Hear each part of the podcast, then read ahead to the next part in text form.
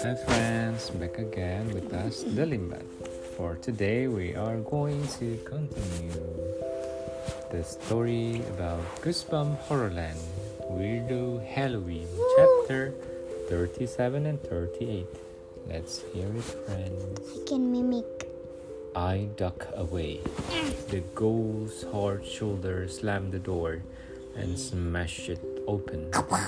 He staggered forward and fell flat on his stomach. I did not hesitate. I took a deep breath and took off running. I jumped right over him. He growled and reached for me with both hands. He missed, and I kept running.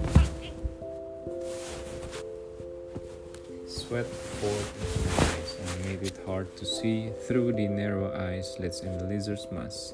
I ran full speed. I was in a narrow alley that ran along the back of the haunted house, no one else in view. I could hear the shouts and laughter of park visitors on the other side of the house. Okay, I was out. I was free. Now I just had to find a way back to the main street. Breathing hard, I glanced back. Was the ghoul following me? No, no sign of anyone back there. My shoes thudded on the narrow alley pavement. All I could think of was getting back to the crowded walkway, losing myself in the crowd, taking a long breath, getting a cool drink. The alley ended at a tall brick wall. Was this a dead end? I turned at the wall and found a path to the main street. Oh!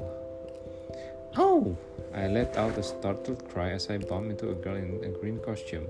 It took me a few seconds to recognize it, a green lizard costume, the girl I'd seen before, the girl who had stared at me, and now here we were, both wearing the same costume and mask. She tilted her head as she stared back at me. Where did you get that lizard costume? The girl asked me.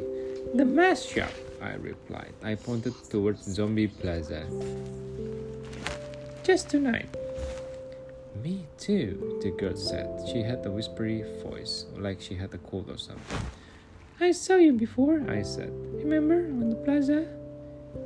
Maybe, she replied, staring at her mask. I realized she had green eyes like me. My face was burning up. I had to wipe the sweat from my eyes. I grabbed the bottom of the rubber mask, yanked it off, and threw it on the ground. Then I mopped my face with the sleeve of my costume.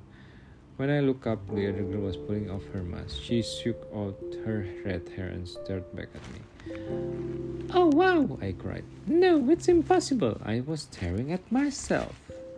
Her mouth dropped open. She squinted hard at me in silence. I stared back. She had my face, my long curly red hair, my green eyes. She even had the same freckles on her nose. She wasn't a lookalike. She was me. It had to be some kind of visual trick, some kind of spatial effect, a mirror image, maybe like the 3D holograms I saw at the art museum. I moved closer. I couldn't resist. I reached out and brushed her cheek. I figured she wouldn't really be here. I thought my hand would go right through her. But no, I touched again. She was really standing there. She reached out and brushed back my hair. Then she jumped back and startled and creeped out as I was. Who are you? I blurted out. I mean, what's your name? I'm Meg Oliver, she replied in her whispery voice. No, I cried. I raised my hands to my face. No, you're not. Then it came to me. Suddenly I caught on to what this was about. I narrowed my eyes at her. I get it. You're playing Chiller's game, aren't you? I said. She frowned at me. Game? She shrugged the bumpy shoulders of her lizard costume. I don't know what you're talking about. Well, I'm Meg Oliver, I told her. So you've got to be playing a game. Who are you really? Meg Oliver, she said quietly. I studied her face. She looked exactly like me in every way. She even had the tiny scar on my forehead I got when Chris grabbed me with a sand shovel when we were little. Impossible. Your face is a mask, isn't it? I cried. No way, she replied. Are you wearing a mask? I grabbed for her face before she had time to grab me. I reached under her chin and searched for the bottom of the mask. I couldn't find it. Hey, stop! She screamed out of my reach. Then she dived forward and grabbed my chin. She started to tap, twisting my head to one side. I'm not wearing a mask either, I screamed. I lost it. I shoved her in the chest with both hands and she fell backwards. I just wanted her to let go of me. I didn't mean to push her so hard.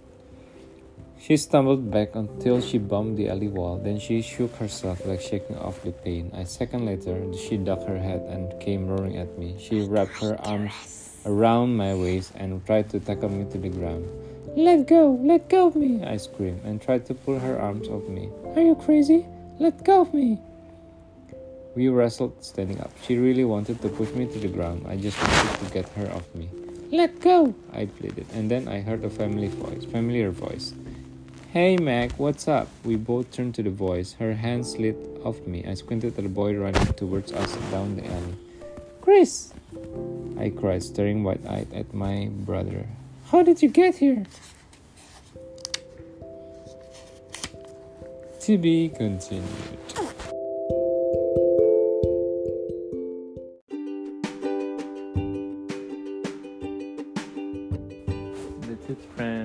Story about Goosebumps HorrorLand Weirdo Halloween Chapter 37 and 38. And excuse me that when the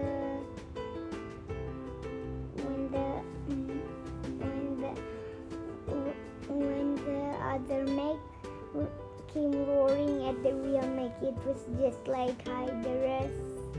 Okay. Hydra is also want to come roaring at the opponent.